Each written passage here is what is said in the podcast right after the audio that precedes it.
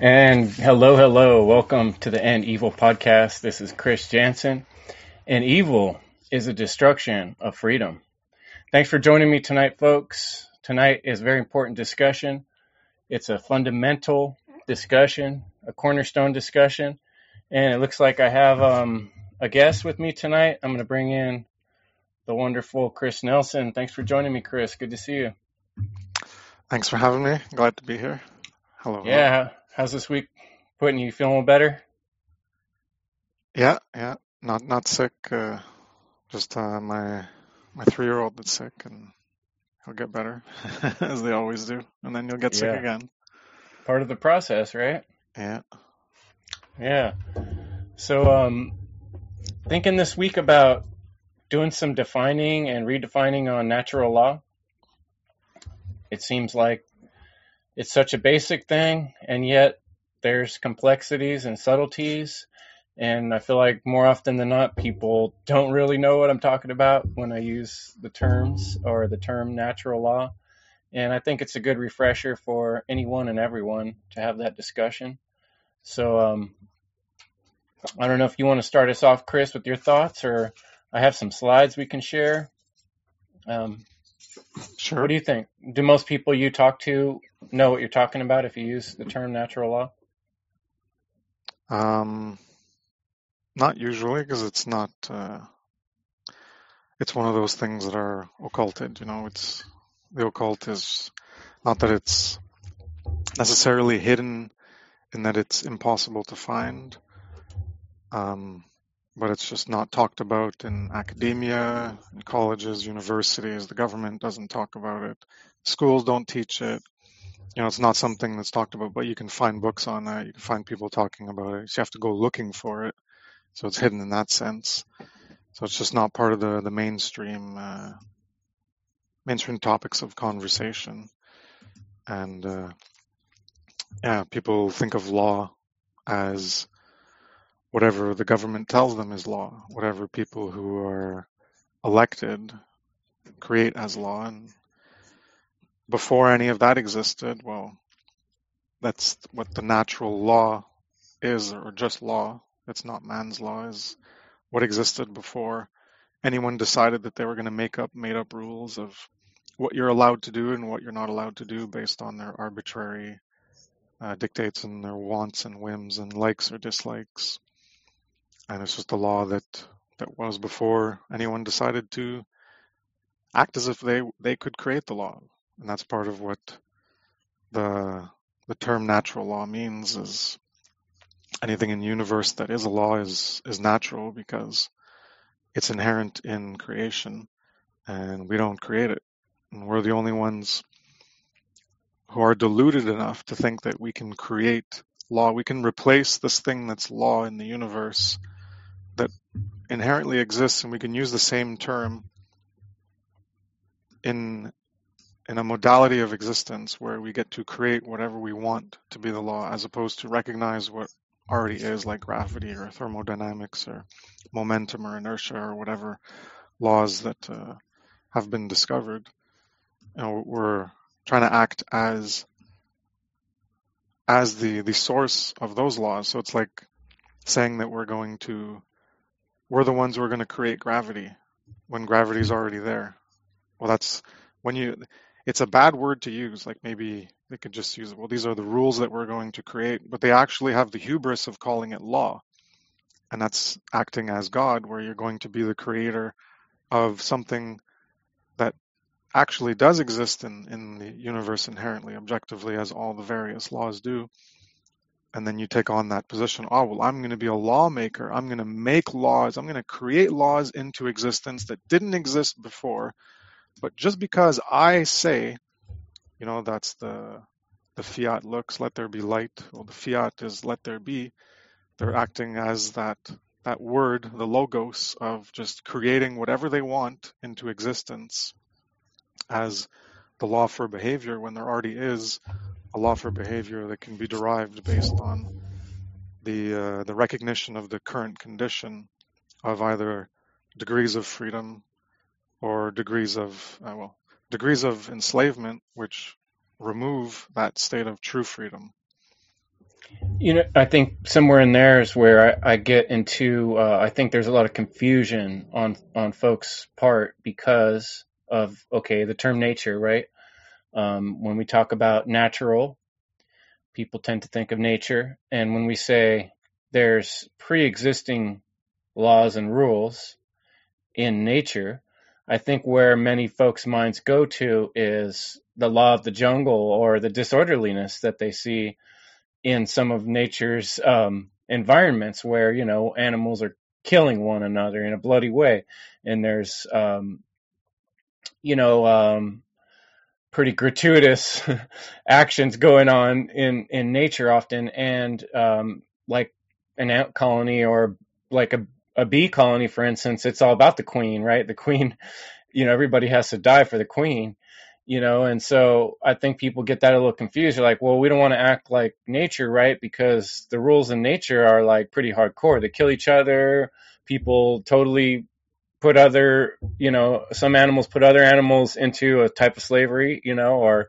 you know it's a do or die situation. And so i think that's kind of where the confusion lies for a lot of folks you agree Yeah.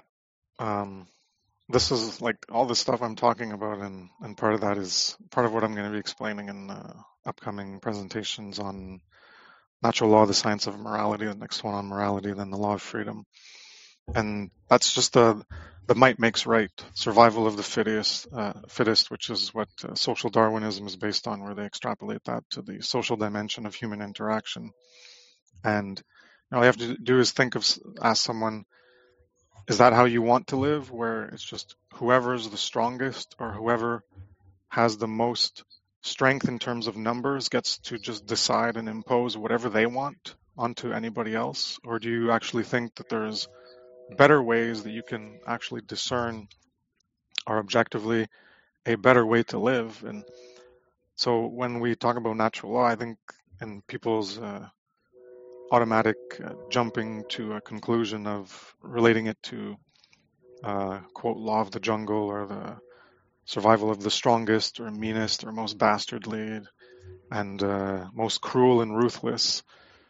Well, we're not talking about that.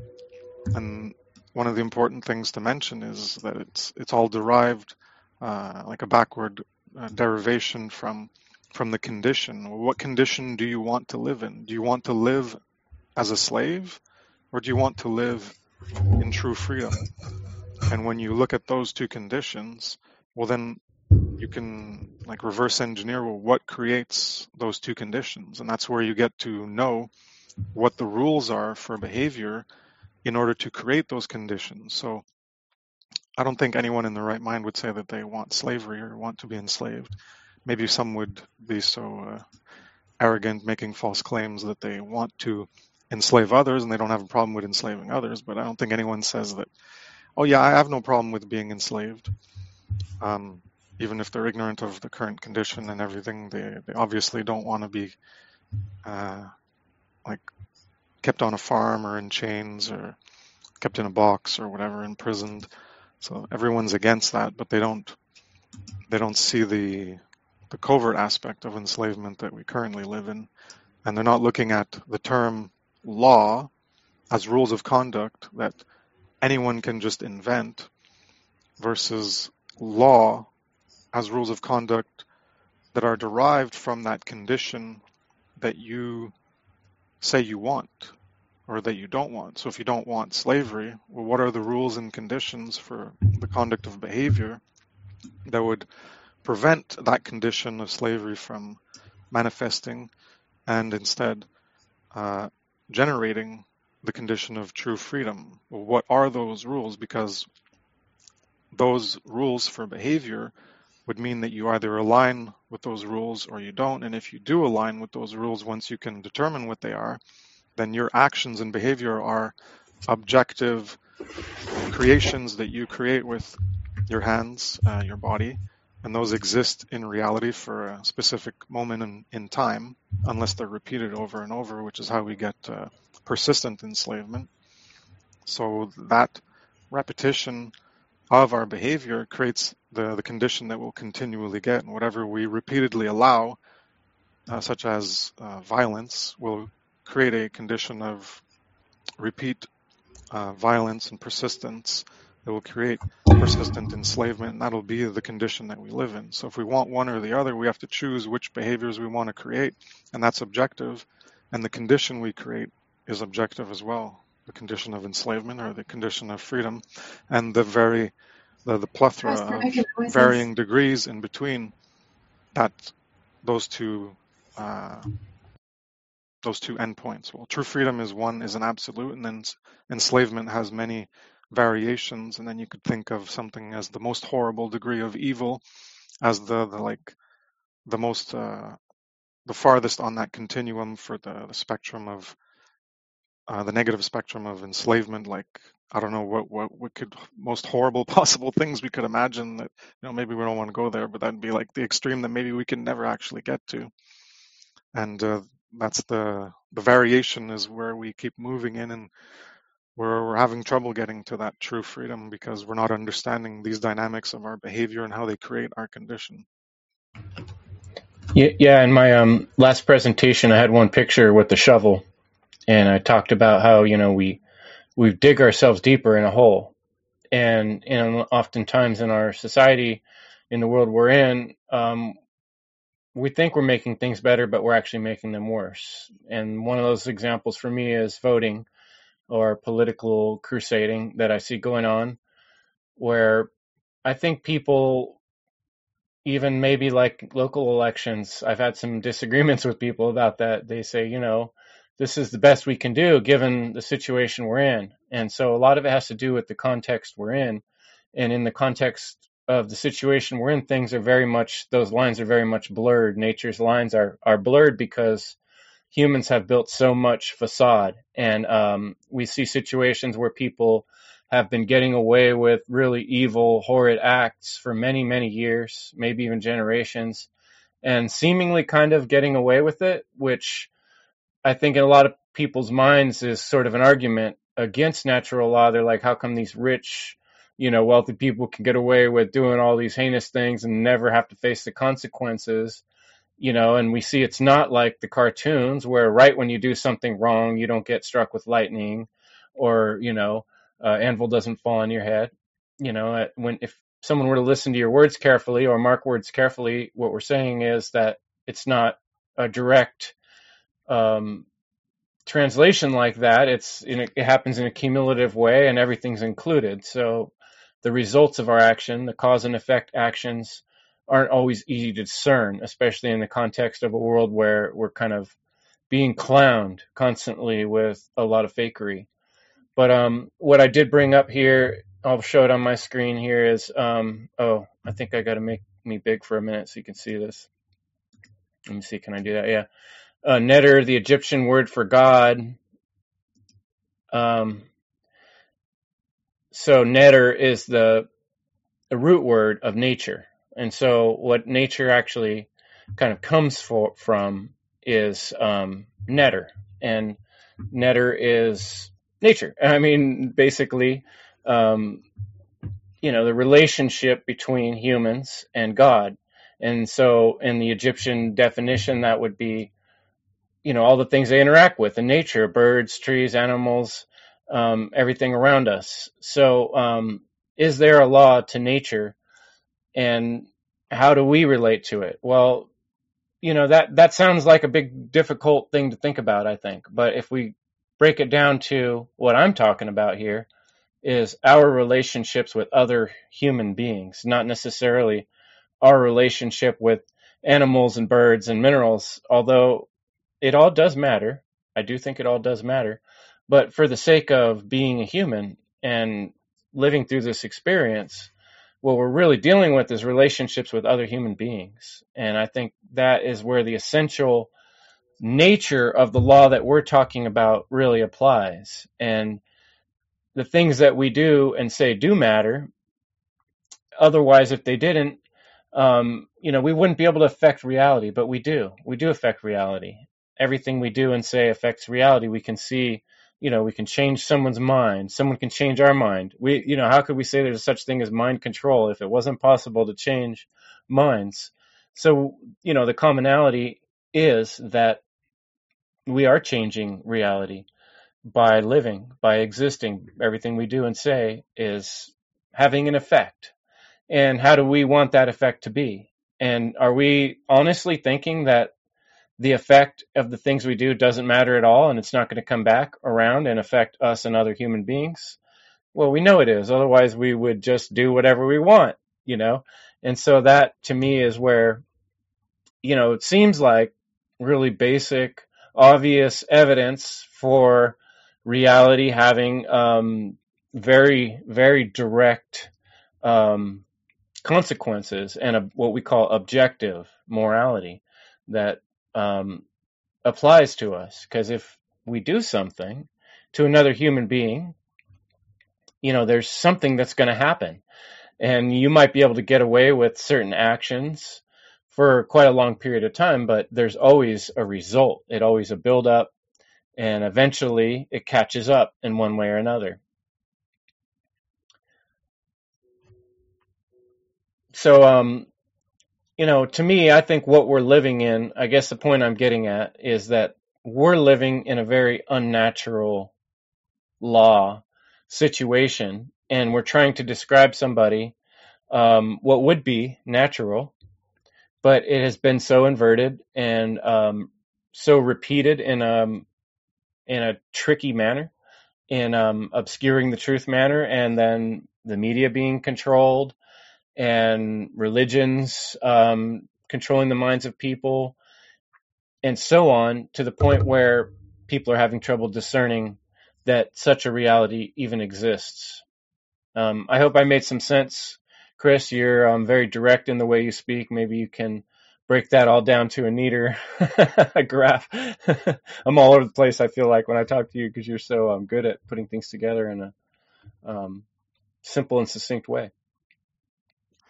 Um, yeah, well, that's the that's why like if people have an aversion to or a confusion with the word natural, you can omit that word completely and just say law or even more specific is moral law because there's the the word natural law, which is what I'll be explaining in like three presentations from now. I'm not at that point. I've broken everything up into different segments. But the one I'm going to talk about on natural law, the term itself, well, there's two aspects to the natural law.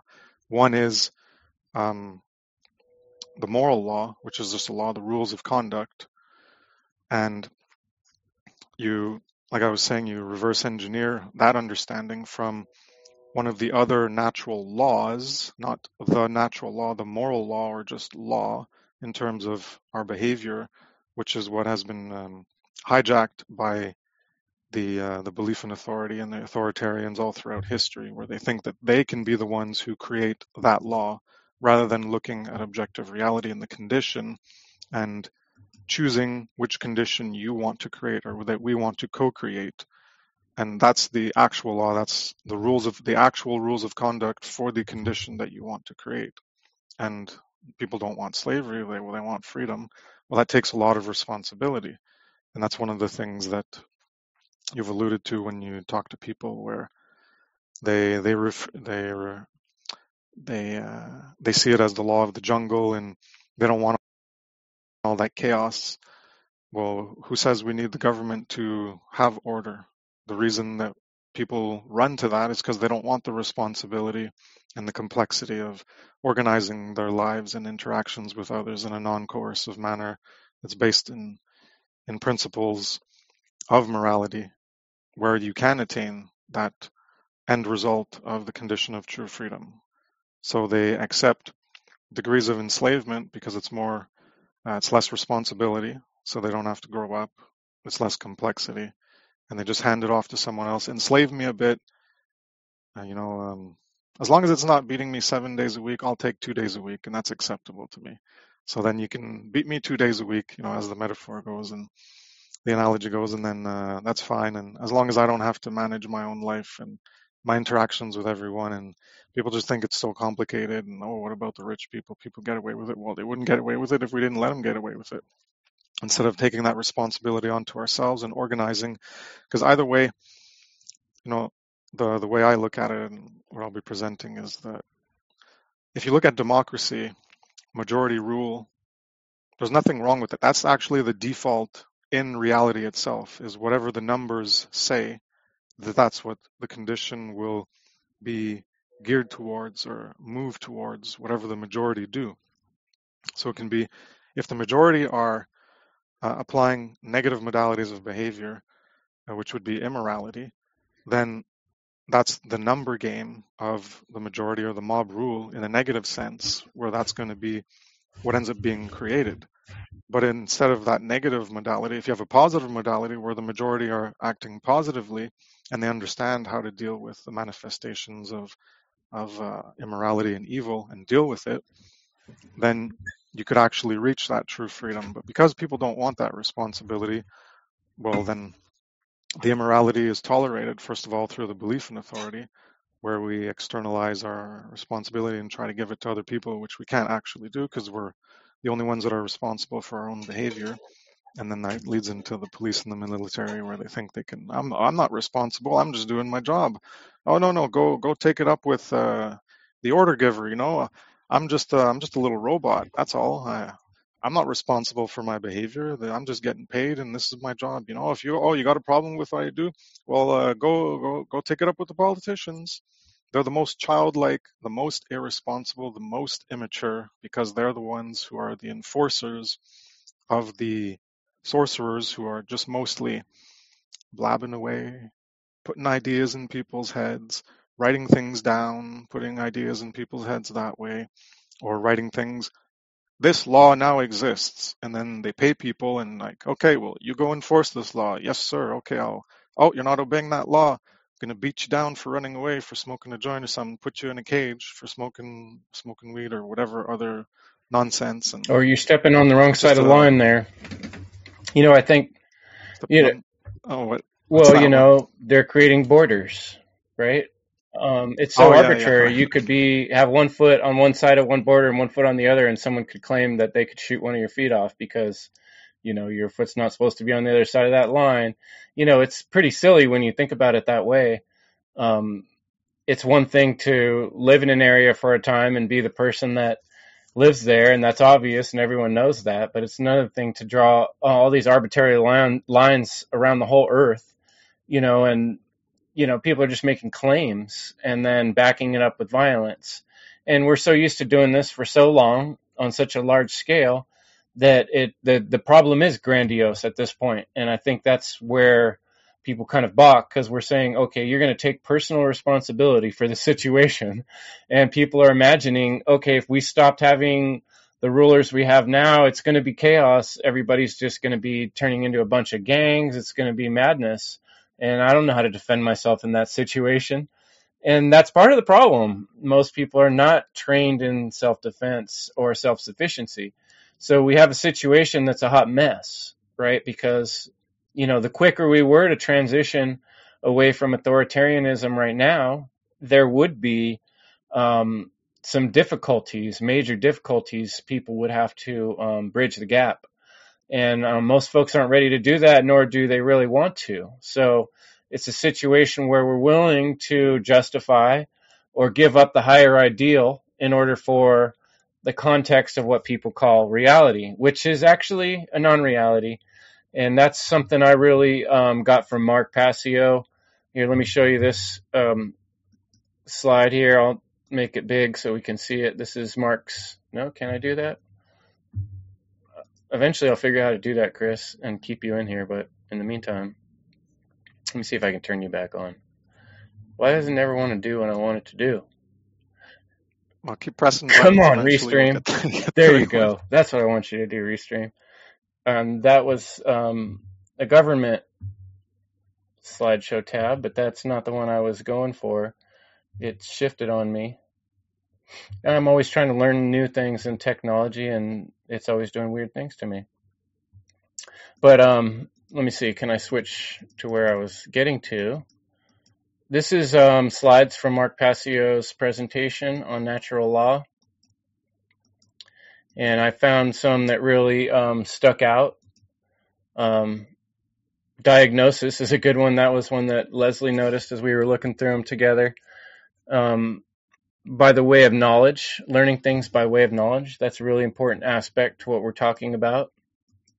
Responsibility, um, knowing what your rights are. Um, here we go. This is where I was looking for what Mark calls the natural law transgressions uh, murder, rape, theft, trespassing, coercion. Um, everybody knows these things are wrong, but man's law has all these justifications. Um, we can go to war, we can put people in jails, we can pull people out of their houses, all these kind of workarounds over these basic moral laws that we should all know. But um, we're in a state of denial. You know, okay, this is the slide I was actually on when I was trying to bring over and we were talking here, Chris. Um, that there is occult knowledge, and the deep, the deepest, most interesting aspect of the hidden knowledge in our um, the context of our world is that natural laws, the unseen universal spiritual laws. We all know about the wrongness, like I said, of theft, murder, rape, killing, and yet we have all these weird rules set up in courthouses and lawyers and um, all these structures of the modern world that um, justify these things in a million ways. Where the deepest, most secret knowledge of all is that that's all bullshit. You know, it really comes down to your right to have your own body and your right to not be um, disrupted in that right, and no one else has that unless you give it to them. And um, you know, we've been kind of throwing it around willy nilly. So um, yeah, that's a that's a pretty good slide there that I was looking for. Any comments on that, Chris? Sure, I have a, a version of that where I uh, like at the top is uh, where you, where you're empowered. It doesn't need to be well. That's where that's how it is right now there, where you can be even each of us, where we have the the few people understand things. So, you know, those who've learned about a lot, or even uh, the dark occultists, well, they have a lot of knowledge, and at the bottom is the ignorant people, most people. And um, so at the bottom, when you're ignorant, well, you're confused. But when, where you're at the top, when you have the understanding, well, you're empowered. So they use that knowledge and understanding as a way to empower themselves in their actions, even though they're not physically creating the violence. They have the, the order followers for that, but they are the mental manipulators, the mind sorcerers, where they are empowered with that knowledge. So they use words and uh, they write things down and they influence people, the power of influence, influencing others through their dark care and their lowercase will instead of a higher, truer, realer will in alignment with uh, moral law. And uh, part of the occulted knowledge is the the minor and uh, the major, which is as uh, in that slide, the, the function and behavior of individual consciousness is the minor aspect. That's the the, the micro level where we're at. And then the macro level is the, the natural laws governing the consequences of behavior and those come from outside of us. So the function and the behavior that we create individually, and then we have to align with the understanding of what our behaviors create, and that would be the the moral law and the other um, closely linked aspects of that moral law, like the the natural law of freedom, with uh, morality creates more morality creates more freedom, more immorality creates more enslavement. And uh, yeah, that was my version that I had made based on Passio's work as well.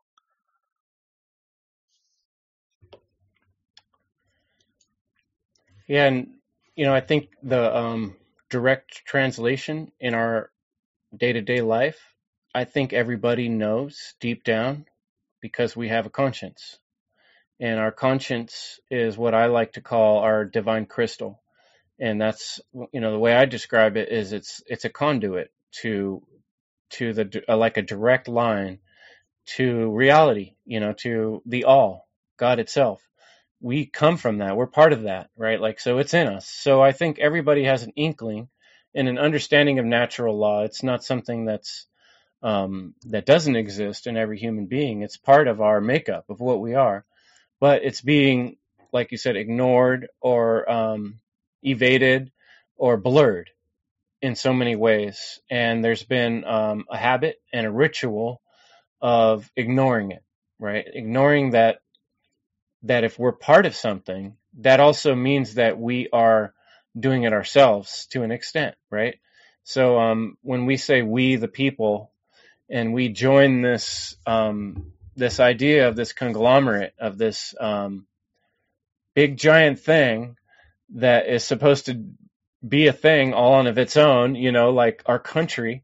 And I, it's funny that more I've become conscious of that, the way we t- people talk, they say we, you know, we shouldn't have done that, you know, like back when um, the U.S. bombed Japan, for instance, right?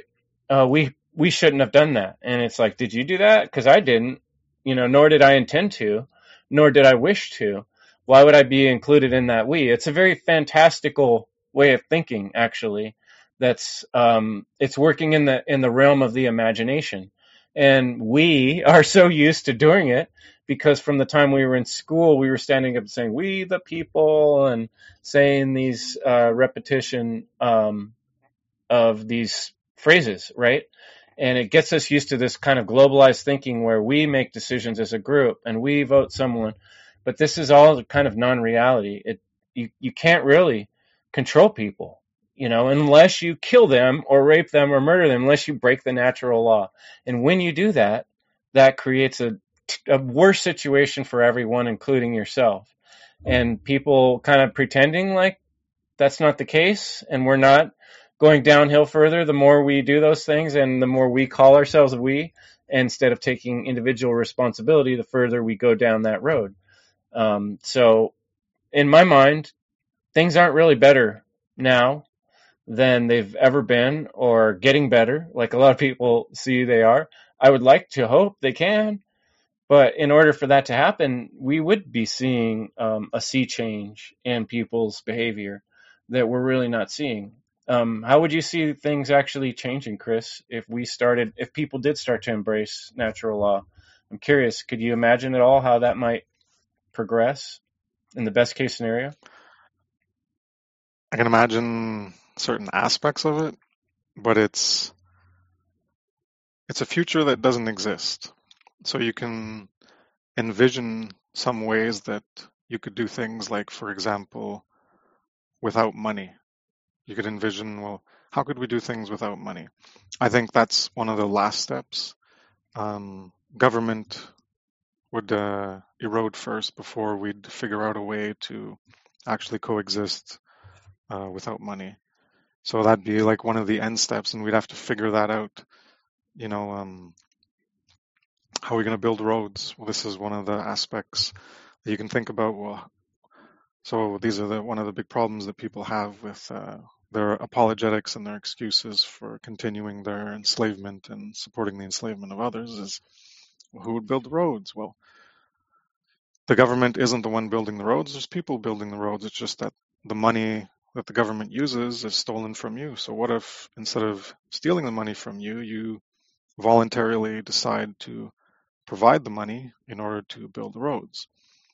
And then you can come up with, uh, well, what about the freeloaders? What if it's only 10 people? Well, okay, if it's only 10 people, then the roads don't get built. What if it's 100,000 people?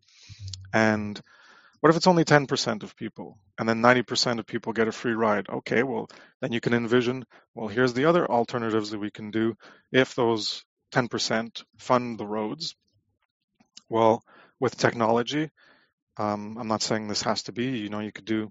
I'll, I'll start with the, the, the absolute benevolent way, which maybe we'll get there in consciousness or whatever. Like, I, I yeah, if if 10% of people do it, maybe they just do it out of the goodness of their own hearts and they wouldn't want anything in return, and that's fine. But even reaching that point, well, why would it only be 10% and not everyone contributing voluntarily or the majority of people? And so I don't think uh, aggregately, humanity would be at a level of consciousness which which support that um, end goal that we're trying to get to of more harmonious living. So yeah, we're not there yet. So say it's only 10%, and say that they weren't um, angels, you know, and just uh, giving of themselves while everyone else does nothing. Well, how could they ensure that there would be a return, say, for what they put forward and other people are using without contributing? Well, with technology, there's RFIDs you could put. So uh, humanity would already be rid of government, right, at this point, you know. So we don't have to worry about that and all the centralization of control. It's people freely doing something. So they're building a road. And if you want access to it, well, you could pay for access to it. That's just another possibility. Or with RFID, you wouldn't even have to. You could, um, because you can't monitor it if people just pay for it. How would you know who paid and who didn't pay for access to it? Whatever, however amount of hundred dollars a year. I don't know, whatever it would be. It's arbitrary. These are just uh, possibilities of ways to do it without government. And then you could say, well, people who pay for it could have an RFID chip in their car, and you could put it in the road, the scanners in the road. And so instead of using it as a means of control, which the government wants to in order to monitor and control everything, well, you could just use it as, well, I did, a bunch of us got together and built this thing for everyone to benefit from. And in order for uh, us, in order to to have more of like a, a reciprocity for what the 10% put forward from everybody else, well, if you want to use the road, well, here, pay a minimal amount and you could have put this chip in your car and then when you go through well then you're you're added to a, a, contribution list and then it gets put on a blockchain or something and then everyone gets to see that like hey this person didn't pay it originally you know but then they're paying to use it yearly so then they, it's more like a um, like an appreciation or gratitude list or something where the people who do contribute, well, they can get recognition. What is it? Uh, reputation. Yeah, reputation. Reputation could be a form of currency in addition as we evolve out of money. Anyways, there's all these possibilities of other ways to do it that are non coercive. And since you do something, there's still property. So if you build something and other people want access to it, you could charge a fee or you could just be an angel and let everyone use it. Anyways, there's all, all our possibilities that don't involve using government. That's my point is that you can envision multiple different avenues, pathways that we could go towards to building roads where even if not everyone contributes and there's only some people, well, there's a way for those people to be compensated or in different ways. And it's all something that we would have to uh, agree upon. And there's just different ways to do it is, is my point. I'm not saying one's the way to do it and the other one's bad or whatever. It's just, they're all better than basically being stolen from and to, to do things that you don't want to be done with your money, like go go to war, bomb people, invade countries, steal their resources. You know, no, I don't think any, um, well, any of not any of us want it, but most people in society don't really have an issue because they're still buying into the false narratives of. Uh, for freedom and all this stuff, so they support the war, support our mm-hmm. troops, and all this nonsense bullshit. Uh, well, you know, I have seen on the roads topic you know, when you get out of cities and you get further into the country, you you have situations where people have shared access.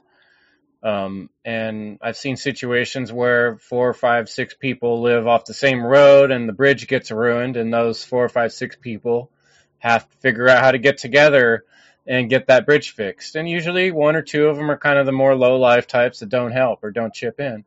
But the other three, four, five figure it out and they work together and they have a strong bond and they kind of keep an eye on that one guy they don't trust so much. Now they know who to keep an eye on. You know, things have a way of balancing themselves out when people do are put in those situations where they have to take responsibility. I've seen situations on the road where there's some something happens, there's some kind of accident, and there's no, you know, authoritarian um, help around. There's no police or military, and people make the best decisions they can and someone takes charge and you know i think the more people were used to doing that the more we would um, get better at it. You know there were times in the past before fire departments were what they are now and you saw a fire you'd stop and grab a bucket and join the brigade you join the bucket brigade. And um, that's just how things were done by necessity. You know places where it's really cold you know when you use the last stick of wood and you're about to head out into the woods you make sure and leave some wood by the fire for the next person because they might die if you don't, you know. And so, you know, there's codes of conduct. There's always even all a lot of our law that now when you start looking to a lot of these uh, disagreements people are having about how to handle things in court, um, you see a lot of it comes back to this admiralty law, right? Whereas like this, there was sort of this law of the seas that was just generally known by people on the ocean that there's certain rules of engagement and trade that almost everybody does. And the rare person that doesn't, well, you know it's on then because they're trying to rob you. And it's a fight, you know, and you shouldn't be out there if you don't have any kind of preparation to defend yourself. But what I really hate about the structure we have now is it's more and more trying to do one size fits all. Um, this unnatural law is trying to force the same rules down everybody's throat. We want the same kind of roads here as in every other state or all across the state. When you know there's different environments, there's people making different amount of money. You're in a desert here, in a mountainous area there. Maybe in some areas we don't need the damn road, and people just drive better vehicles that can handle areas without roads, and that will cut down on the cars. That's not such a bad idea in some areas. You know, it depends. And um, you know, when people in the area that are where, that are dealing with it or that are in the situation that happens are the only ones that are able really to reflect inside and say what's really going on here and then compare that to the bigger picture. Whereas if you look at a piece of paper and let that decide, that leaves a lot of room for error. So, um, you know, I got a message from Corey Andrelat, and he had done a whole presentation on unnatural law and so I thought I'd scroll through some of that and just to give us a, a little more um, things to discuss. And um, then we'll finish up after that. But let me see if I can do it right this time and bring Corey's. Oh, look, it actually shows up pretty decent that way. How about that? His unnatural law presentation up. And um, we can take a look at that. So, um, what he did, I think, was he took um, Mark Passio's presentation and um, kind of like looked at it from the opposite point of view, you know. And um, I thought he did a pretty cool job on that, so I wanted to show off some of his work here. Um, if you see anything that jumps out at you, go ahead and jump in, Chris. I'm just going to scroll down a little bit. Yeah, I watched it uh, two two weeks ago, three weeks ago. Well, over several nights. But uh, yeah, he did a good job um, juxtaposing the the natural law versus the unnatural one that deluded people think that they can create and force everyone else to obey. The belief un- of unnatural law is within and due to the ignorance of the masses, where therein it is due to the fact they lack occult knowledge of human consciousness which governs the consequences of human behavior. So I think that's a big thing. You know, there's a denial. Um, really, what it comes down to is whether we deny that or not. You know, do we recognize it or do we deny it? That there is consequences to human action, right? And I think the easiest way is to ask, well, what would happen if there was no consequences? You know, if we did live in a world where there was no consequences, how would it be different? You know, and you can try to imagine, you know.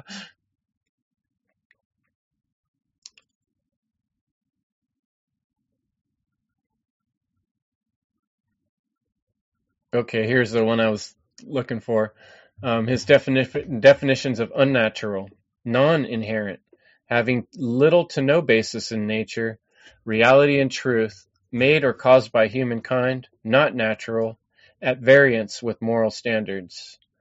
And law is an existing condition which is binding and immutable, cannot be changed. So, you know, you ask yourself, you know, when we're talking about the modern world we live in, how how natural is it? Do um, do the laws we live by are they changeable? Can they be changed? And if so, is that the type of thing that we should live by? is the ultimate question, right? Yeah, definitely not. But when you, if you structure it, if people, I guess that's a good point you can bring up with people like natural law. What do you mean, the law of the jungle, the survival of the strongest and most ruthless? Okay, so you don't like that term. So what do you prefer, unnatural law? You could like juxtapose that to them. You don't think natural law is good? Do you think unnatural law is good?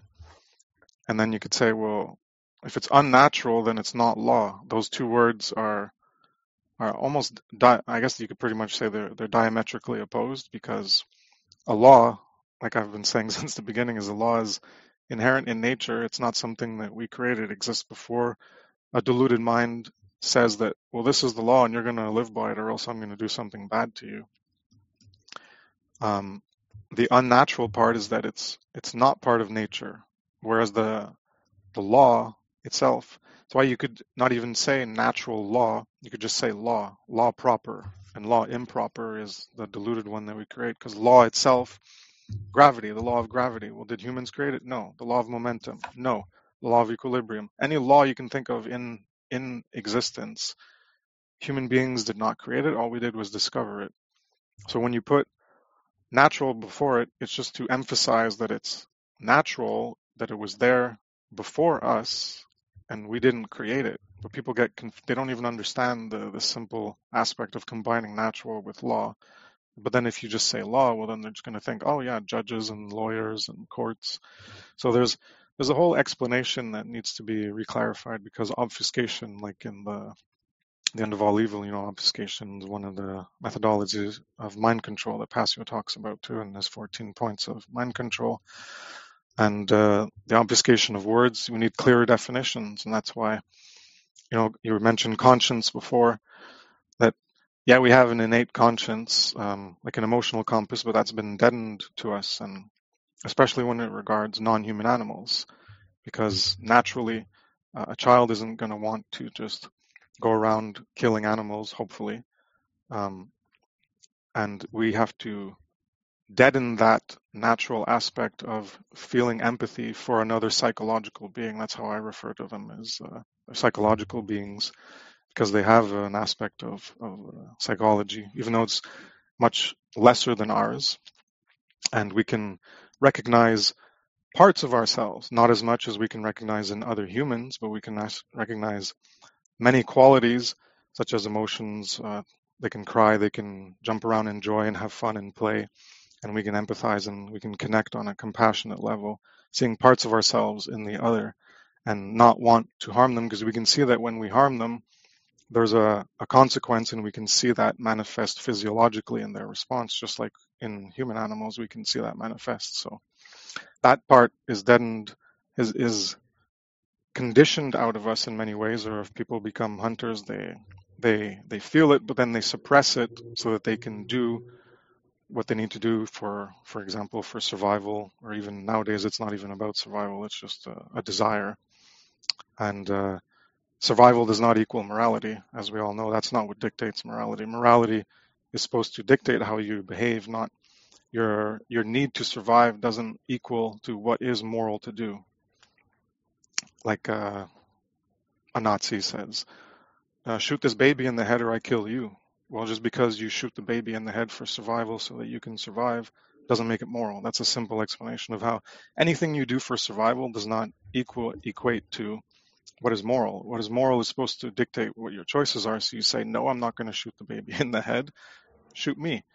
And then, you know, the the whole the whole mind fuck of of the psychopath is trying to get you to do evil and then they don't have to do it but they're mind manipulating you through fear in order to get you to do something evil and okay they'll they'll just kill you and then they'll go down the line and kill everyone until someone accepts and then there's a threat there's always an inherent threat in there it, you know it's like that yeah. uh, people will in philosophy they'll say okay you're in a train and you're going 100 miles an hour down the track and if you click the thing to the left you're going to run over a baby. And if you click the thing to the right, you're going to run over 10 people. You know, what do you do? And it's like, well, yeah, that's I'm not driving the damn train because it's going to kill somebody. You know, I wouldn't put myself in that position. I would die before someone forced me to drive that damn train.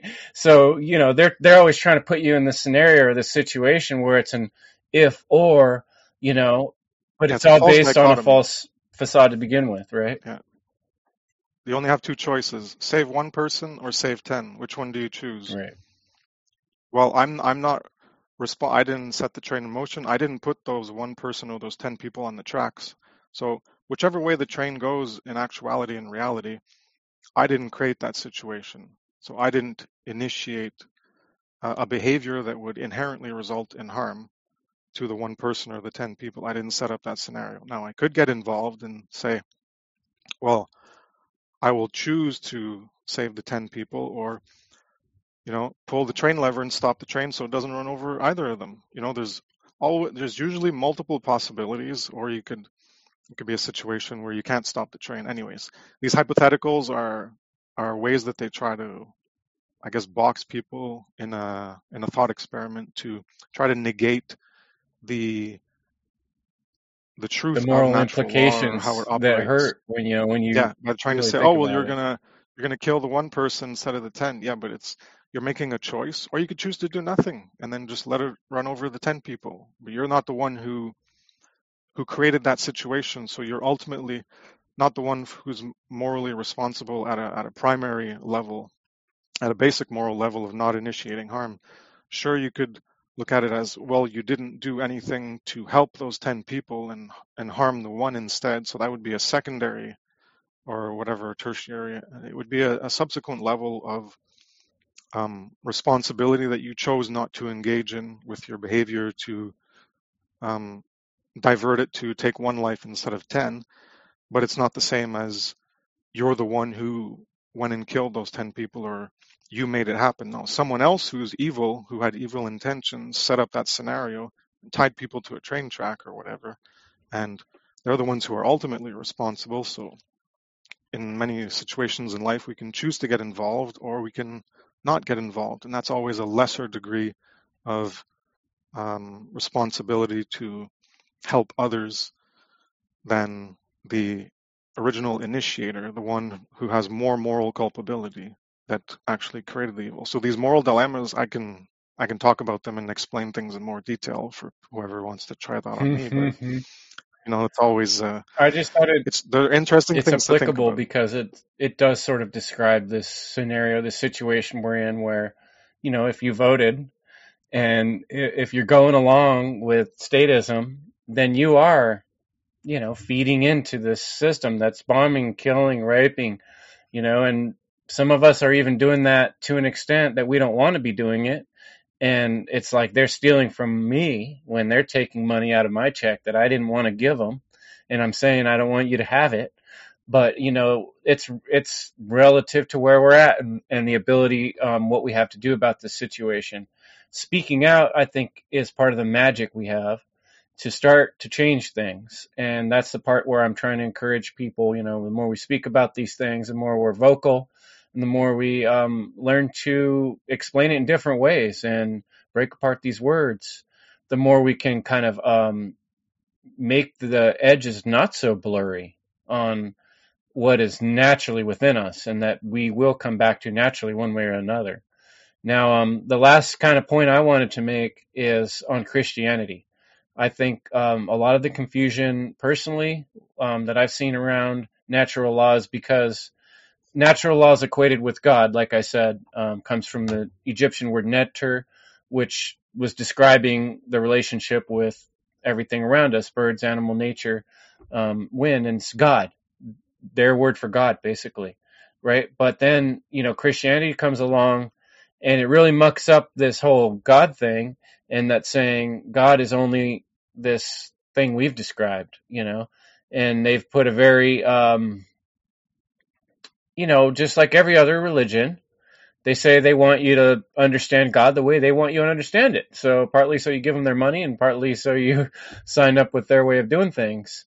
But um, I think because of cultural religions, the idea of God has been kind of confused and mucked, you know, and it doesn't mean that you have to do a certain thing on Sunday or that you have to wear your hair a certain way or any of these kind of things, you know, and these are rules. These aren't these aren't moral laws. You know, the moral law is don't harm other sentient beings, you know, and that's not something that needs to be written down for us to understand it. And so a lot of understanding what I'm talking about, the divine, that's why I use the term the divine or um, our crystal. You know, sometimes I talk about our, our divine crystals because I know that word God has been so mucked up by um, religious over and over, all kinds of religions. And they don't get it all wrong. some of the stuff in religions is right, and that's why people flock to it and like it because there is a realness to it. But when they add the extra stories and requirements and say, "Oh, now because you're uh, a so and so, now you have to do this and that and give us your money and you know uh, move when we say move and jump when we say jump," and that's the way these things get contorted. So I would ask listeners to reconsider what God really means without the context of religion and just with your natural heart and your natural mind and consciousness and look at it that way. And natural law starts to make perfect sense. And um, what we didn't get into in this episode is the Hermetic principles, and I think that's probably going to be our next um, follow up roundtable talk. But I'll hand it back to you, Chris, for um, closing thoughts and um, remarks. Um, people check out Chris Nelson's work, evolveconsciousness.org. And um, yeah, take the floor, Chris. Um, yeah, regarding the first thing that you started with, that's what my next presentation on morality is going to be. I'm going to uh, dissect the different levels of immorality and, and morality. And I call them I1, I2, and M1 and M2, and then there's I1B and I1, I1A and I1A1 and I1A2. Anyways, it'll be explained in more detail in there in the, the different regarding being coerced into paying taxes or um, your participation in evil versus tolerating evil. And to combat tolerating evil is to do the great work or engage in self defense, uh, physical self defense, and intellectual self defense. And participating in evil has to do with directly creating it or indirectly through voting when you perpetuate uh, the system of, of evil and enslavement. And um, regarding Christianity, that ties back to the what you said earlier about the we. That's collectivism is it gets you to feel like you're part of something greater than yourself, and that's what a lot of people want to be uh, part of something. They want to feel like they belong. They want to feel like they they are part of something that's larger than just themselves. That they're part of something bigger and that's more meaningful and has more purpose because they don't have that inner purpose that they've determined themselves like like doing the great work to try to end evil that's uh, as far as i'm concerned that's the highest purpose that we all share, no matter what individual, um, personal ends and goals and purposes that we have in our own lives. The ultimate one that we all share is to try to create a moral world of true freedom by working on the ending of evil, to remove evil from existence. And uh, I guess that's where I'll end it. Awesome. Yeah, and we can all work on it every day, every moment. It's our opportunity. And um, you know, when you get passionate about something that really matters, it makes you feel good. So um, I recommend people, you know, start looking at your own life, use your own imagination, and look at what you can do to change yourself, to take more responsibility in your personal life. And um, if nothing else, speaking with others about what these words mean is huge. And that's part of the work that we have to do is to work through this rhetoric and um, learn to use the magic of words to explain and make our point without having to force ourselves upon others and make them do things the way we want them to do that, you know. So um, we just got to keep working on it and finding more folks that we can talk to and who are willing to have that discussion. So if you're a listener today, thanks so much for joining us on the End Evil podcast. And um, get involved. I will be back next week and the, the week following, and there's going to be plenty of opportunities to um, join us. You can get in on the chat and um, help help you know help us understand and discern truth. We can do it together. The more of us that are working on it, the the better it gets. So thanks, Chris, so much for joining me tonight. I really appreciate having your presence, and um, look forward to our next discussion. Welcome. Glad to be here. Have a good night, everybody. All right, All right man. Have a good night. Later on.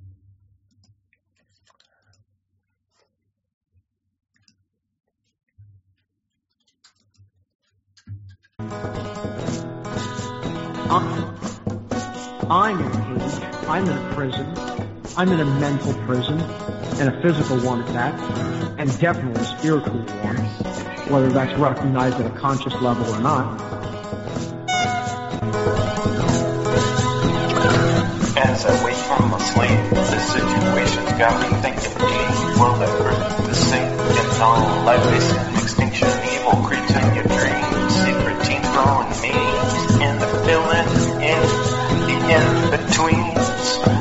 control for the teens, now they got you on your knees. I'm making my way through the zombie maze, but I'm dazed by mass confusion. All the images that they're using. There's the rest race to the tip of the top of the pyramid. The pyramid, will pyramid.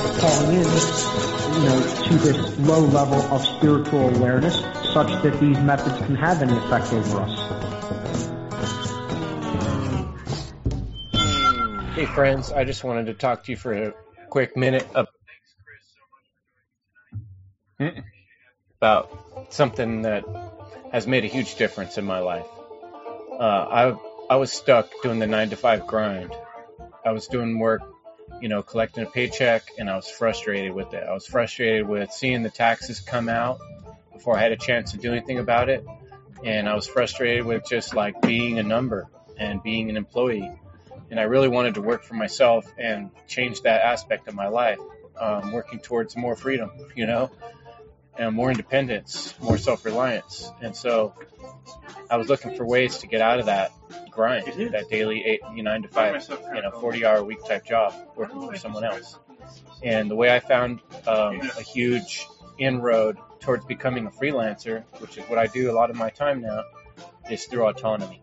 And um, this man, Richard Grove, who you see pictured here, um, is an amazing teacher, and he teaches uh, 12, le- 12 weeks, sometimes 14, 15 week lectures um, each week, each Friday night.